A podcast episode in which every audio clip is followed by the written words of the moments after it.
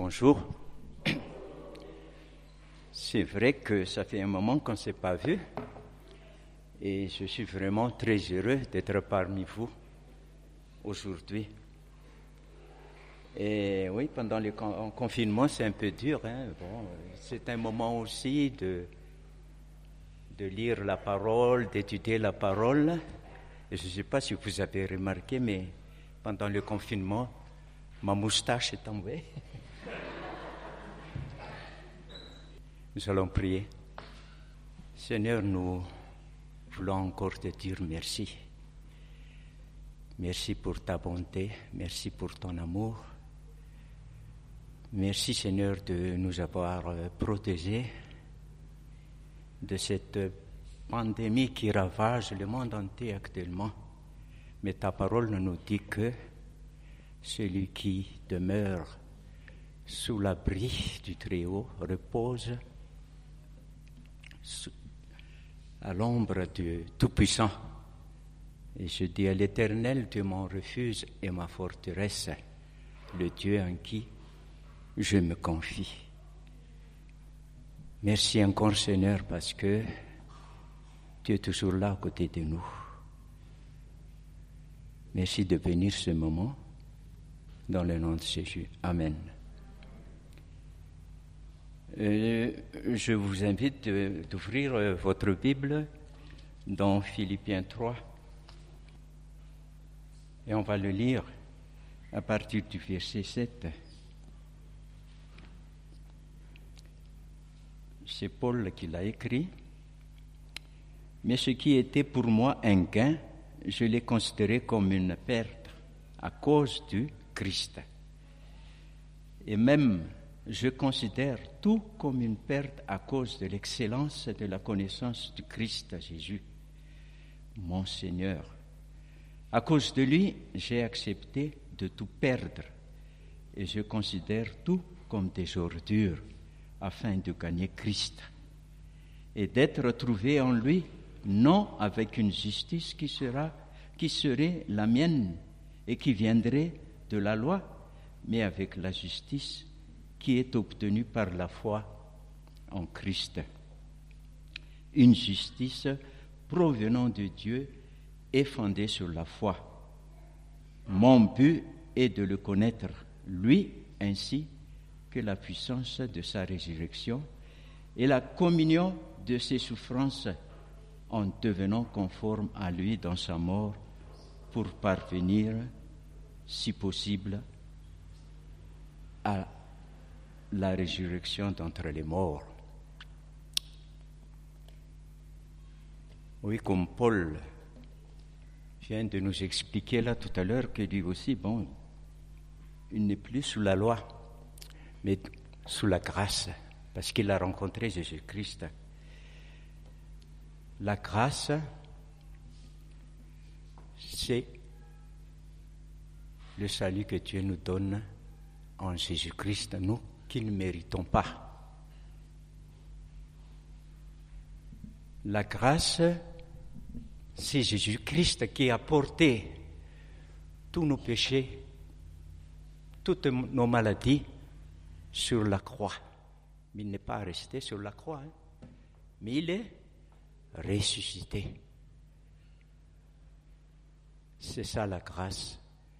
Et dans Romains 8, euh, Romains 10, le verset 9, nous dit que si tu confesses de ta bouche le Seigneur Jésus et que tu crois dans ton cœur qu'il est ressuscité des morts, tu seras sauvé. C'est un don. Nous ne méritons pas à cause de nos péchés, mais lui, il nous a remplacés, Dieu a mis sur lui tous nos péchés, toutes nos maladies. Et nous sommes libres maintenant. Jésus-Christ est notre justice parce que Dieu nous regarde à travers Jésus-Christ. Jésus est notre justice, il est notre libérateur.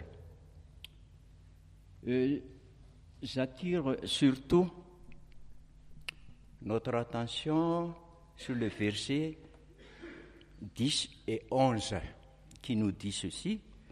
Mon but est de le connaître,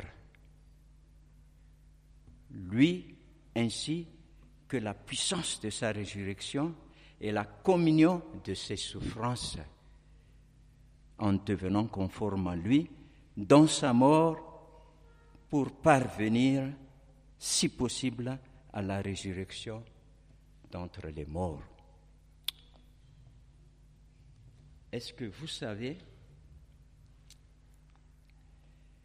qu'il existe une école de la sympathie où enseigne le Saint-Esprit? C'est une école fréquentée par les saints qui ont été mis à l'épreuve. Moi, j'ai entendu beaucoup de choses en ce qui nous concerne. Il y a beaucoup d'épreuves pendant surtout ce confinement il y avait beaucoup d'épreuves, des souffrances.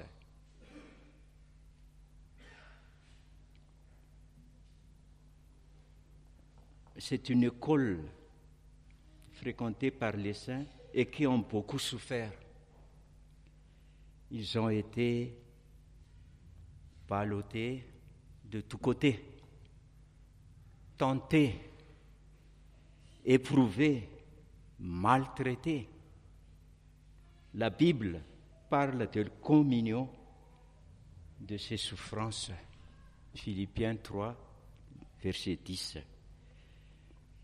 C'est une communion de souffrances partagées, d'épreuves profondes, mystérieuses et insondables. Je crois, frères et sœurs, que c'est une école que Jésus a fondé et dont il a établi lui-même le programme. Jésus, frère et a prouvé par son propre exemple qu'il est possible de traverser tout cela, de tout supporter et de terminer la course en vainqueur. Rappelez-nous de ce qu'il avait dit, la parole de Dieu qui nous dit, comme il est, nous le sommes aussi.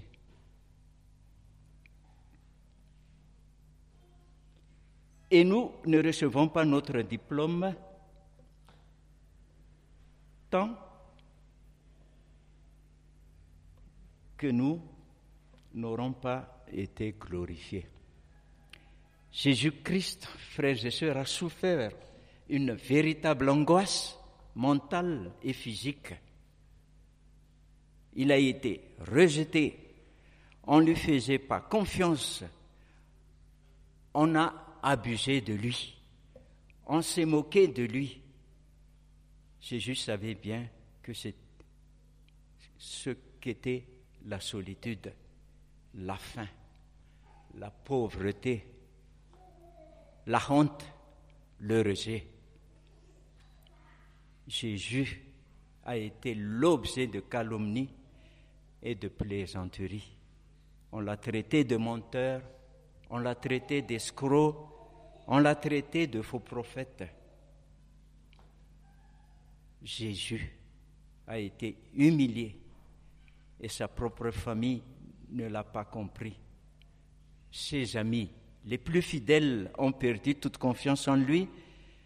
Ses propres disciples l'ont abandonné et se sont enfuis et l'un d'eux a même nié qu'il le connaissait. À la fin, on a craché sur lui, on s'est moqué de lui, on l'a fouillé, on l'a tué.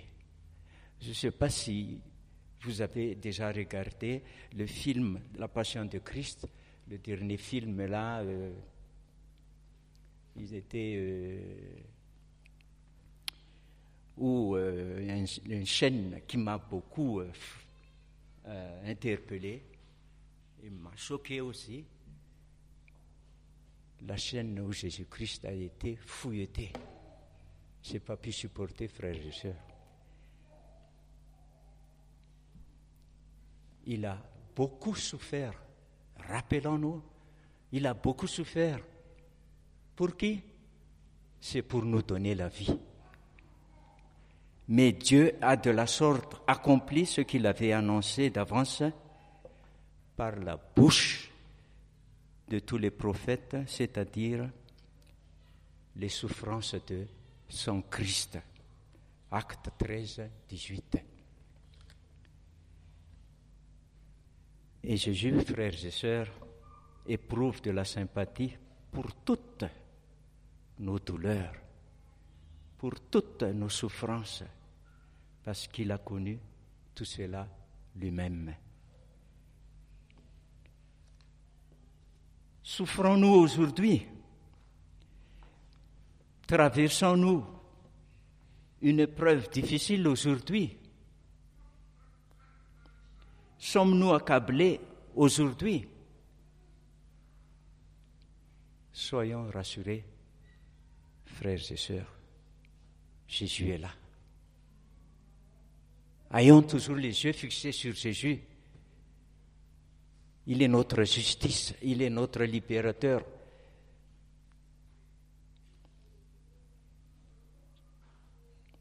Et il va nous aider parce qu'il nous aime.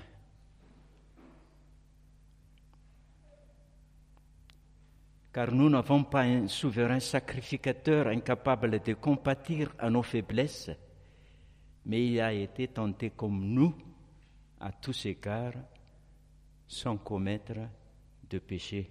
Hébreu, Hébreu 4, le verset 15. Et dans ce message, frères et sœurs, je veux vous avertir de ne pas vous laisser troubler par les difficultés et les souffrances propres à votre existence. Ou parce que par ce que vous pouvez voir dans la, dans la vie de nombreux, nombreuses personnes spirituelles autour de vous.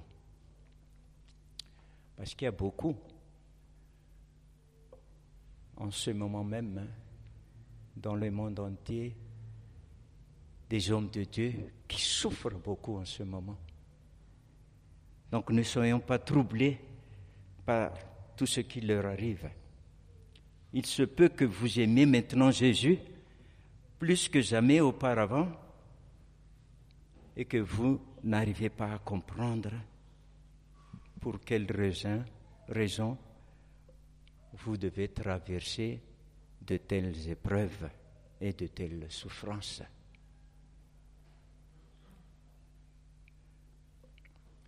Soyons assurés, frères et sœurs, que Dieu a un grand but derrière chaque épreuve, que Dieu a un but derrière chaque souffrance que vous devez supporter en ce moment. Paul aussi tenait beaucoup à ce que les chrétiens ne soient pas troublés par les souffrances qu'ils observaient dans sa vie. Paul savait bien que sa vie était un spectacle pour tout le monde. Les Juifs croyaient que si Dieu était satisfait de vous, il vous bénissait et ne permettra, pas que vous souffriez. Paul ne voulait pas que les croyants soient troublés ou plongés dans la confusion par les nombreuses difficultés que s'abattaient qui s'abattaient sur lui. Peu d'hommes ont souffert autant que Paul. Et souvenons-nous de ce qu'Ananias, parlant de la part de Dieu, lui avait prédit peu de temps après sa conversion. Ça, nous le voyons dans Acte, le verset Acte 9, versets 15 et 16, qui dit ceci. Cet homme est pour moi un instrument de choix afin de porter mon nom devant les nations et les rois, devant les nations et les rois, et devant les fils d'Israël. Et je lui montrerai combien il faudra qu'il souffre pour mon nom. Du temps de Paul, du temps de Paul, de nombreux convertis restaient attachés à la conception traditionnelle selon laquelle toute souffrance est un signe de la désapprobation divine. Et chez nous, c'est pareil. Quand on voit euh, les souffrances des autres, euh, des fois on a tendance à juger. Cap tout. Non, ce n'est pas à nous de juger. Si Dieu les a fait passer par des souffrances comme ça, c'est que Dieu a un pour sa vie. Ce que nous faisons seulement, c'est de prier pour, pour ces personnes-là. C'est pourquoi il a envoyé Timothée auprès des chrétiens de Thessalonique pour leur dire que personne ne soit ébranlé dans les tribulations présentes. Car vous le savez vous-même, c'est à cela que nous sommes destinés lorsque nous étions près de vous. Nous vous disions d'avance que nous aurions des tribulations.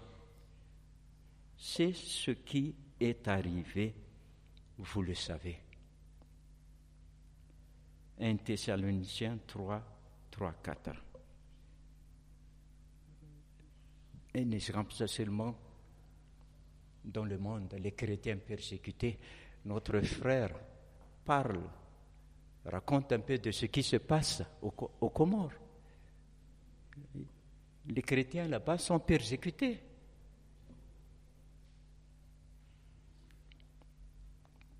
Il a dit aussi aux Éphésiens, je vous demande de ne pas perdre courage à cause de mes tribulations. Pour vous, elles sont votre gloire. Éphésiens 3, 13. La Bible, frères et sœurs, nous avertit que les saints en Christ vont souffrir. Et nous ne devrions pas être surpris quand nous souffrons. Jésus lui-même a dit, Jean 16, 33, vous aurez des tribulations dans le monde. Et le mot tribulation signifie littéralement angoisse, fardeau, oppression, difficulté. C'est ça ce que nous attend, frères et sœurs. Et c'est Jésus même qui nous prévient que ça va nous Peut-être ça nous arrive maintenant, ou peut-être encore euh, bientôt. Jésus nous a averti que dans les derniers jours, de grandes tribulations s'abattraient sur nous. Matthieu 29, Matthieu 24, le verset 9 nous dit, alors, c'est Jésus qui dit, dans Matthieu, hein. Alors on vous livrera au tourment. Et l'on vous, vous fera mourir. Et vous serez haïs de toutes les nations à cause de mon nom. N'allez pas plus loin dans votre famille quand vous avez reçu Jésus-Christ comme votre sauveur personnel. Ça, ça m'est arrivé. Hein? Ma famille euh, pensait que je suis devenu fou. Oui Jésus nous a avertis à l'avance de la venue pour les chrétiens d'une vague de souffrance, de persécution et de tribulation, allant même jusqu'à la mort. Paul a averti aussi les croyants qu'ils allaient faire l'expérience de souffrances profondes dans leur vie. Acte 14, 22, nous dit, il dit, ils affermissaient l'âme des disciples, les exhortaient à demeurer dans la foi et disaient, c'est par beaucoup de tribulations qu'il nous faut entrer dans le royaume de Dieu. Il a dit aussi dans 2 Timothée 3.12, tous ceux d'ailleurs qui veulent vivre pieusement en Christ Jésus seront persécutés.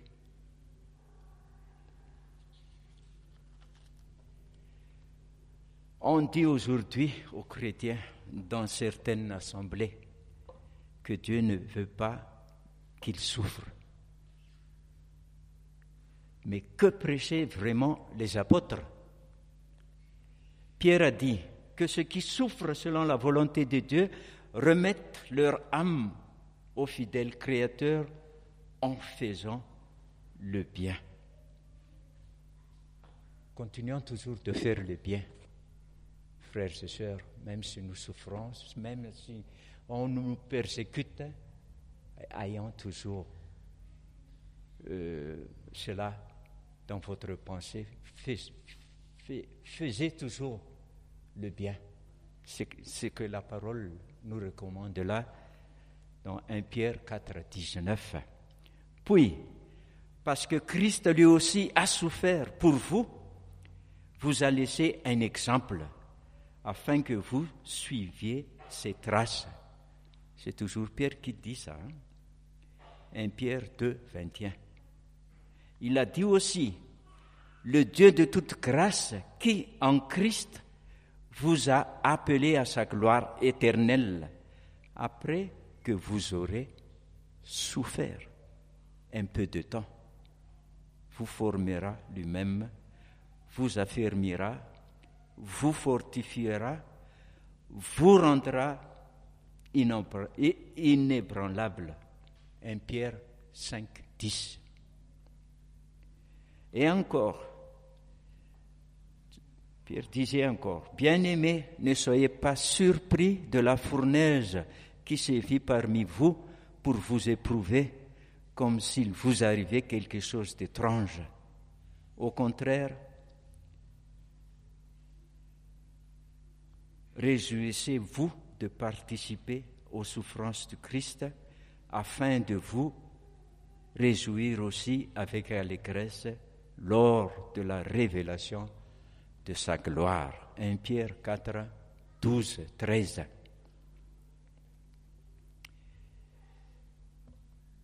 Frères et sœurs, les chrétiens souffrent-ils? Oui. Paul n'était-il pas un homme spirituel? Oui. Écoutons ce qu'il dit dans 2 Corinthiens 11 le verset 23 jusqu'à 28, je vous demande de lire avec moi ce passage de Corinthiens 11. Écoutons ce que Paul disait dans ce passage.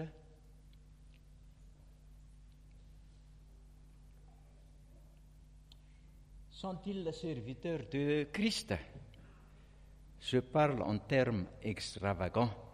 Suis plus encore. Par les travaux, bien plus.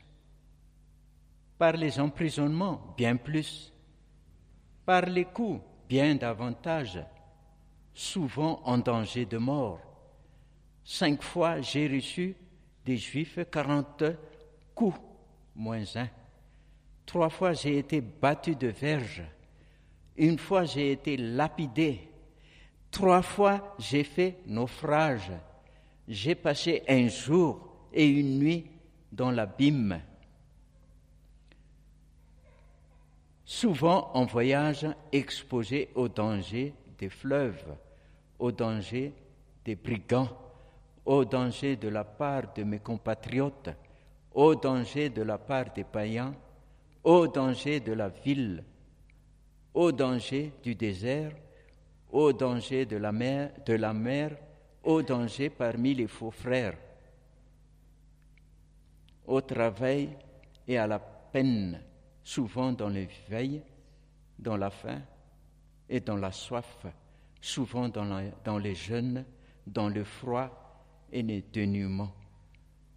Et sans parler du reste, ma préoccupation quotidienne, le souci de toutes les églises. Malgré, frères et sœurs, toute sa douleur, ses souffrances, Paul pouvait dire d'une voix triomphante, J'estime qu'il n'y a pas de commune mesure entre les souffrances du temps présent et la gloire à venir qui sera révélée pour nous. Amen. Romains 8, 18. Pourquoi les vrais chrétiens souffrent-ils? Je dis vrai. Et je leur dis toujours, les vrais chrétiens. Parce qu'il y a des gens qui se disent chrétiens, chrétiens, pardon, euh,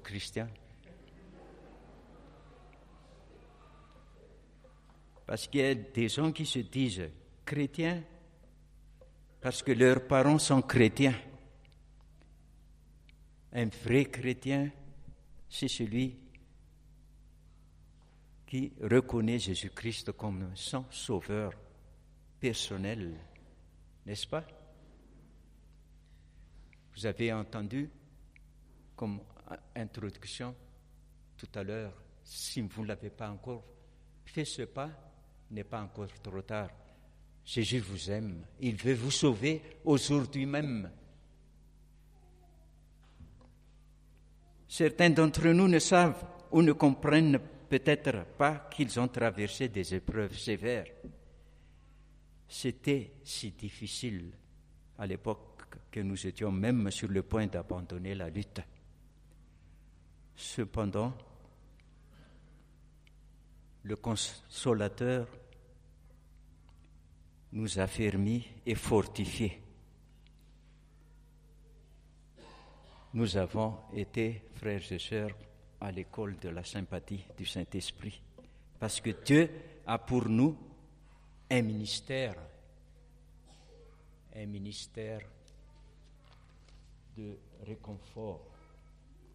Nous avons appris et nous continuons à apprendre de grandes leçons. Tout cela est arrivé afin que nous puissions offrir espoir et consolation à ceux qui traversent l'épreuve du feu aujourd'hui. Nous savons, frères et sœurs, que le Saint-Esprit est notre consolateur. Et nous posons des questions des fois, mais pour quelle raison se à nous au milieu de notre chagrin le plus profond.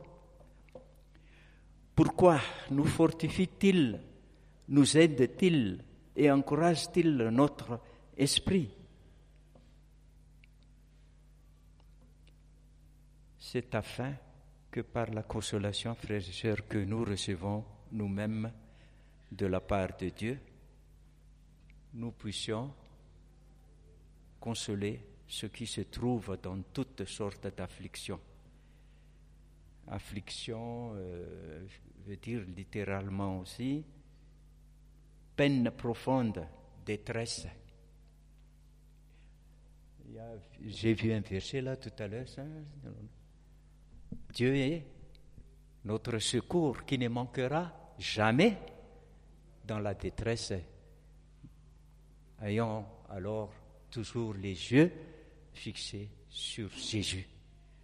La solution, c'est Jésus, frères et sœurs. C'est Jésus, Jésus, Jésus.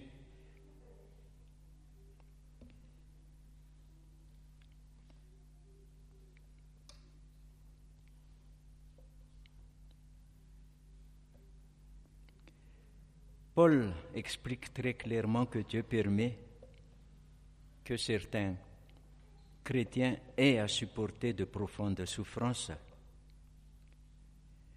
non seulement pour leur enseigner une façon, une leçon, mais aussi pour pouvoir en faire profiter les autres. Si nous sommes affligés, c'est pour votre consolation et pour votre salut. Si nous sommes consolés, c'est pour votre consolation qui vous rend capable de supporter les mêmes souffrances que nous endurons. Nous le savons, comme vous savez, vous avez part aux souffrances, vous avez part aussi à la consolation. 2 Corinthiens 1, le verset 6 et 7. Lequel d'entre nous, frères et sœurs, peut dire en regardant ce qu'il traverse, cela va réconforter, bénir et sauver d'autres personnes qui traversent les mêmes épreuves. C'est difficile à croire. C'est difficile à accepter, n'est-ce pas? Mais la parole de Dieu déclare la tribulation produit la persévérance. Romains 5, 3. Pour terminer, nous devons décider si nous allons laisser la souffrance nous former ou nous détruire. Je vous invite encore de lire avec moi Hébreu 12.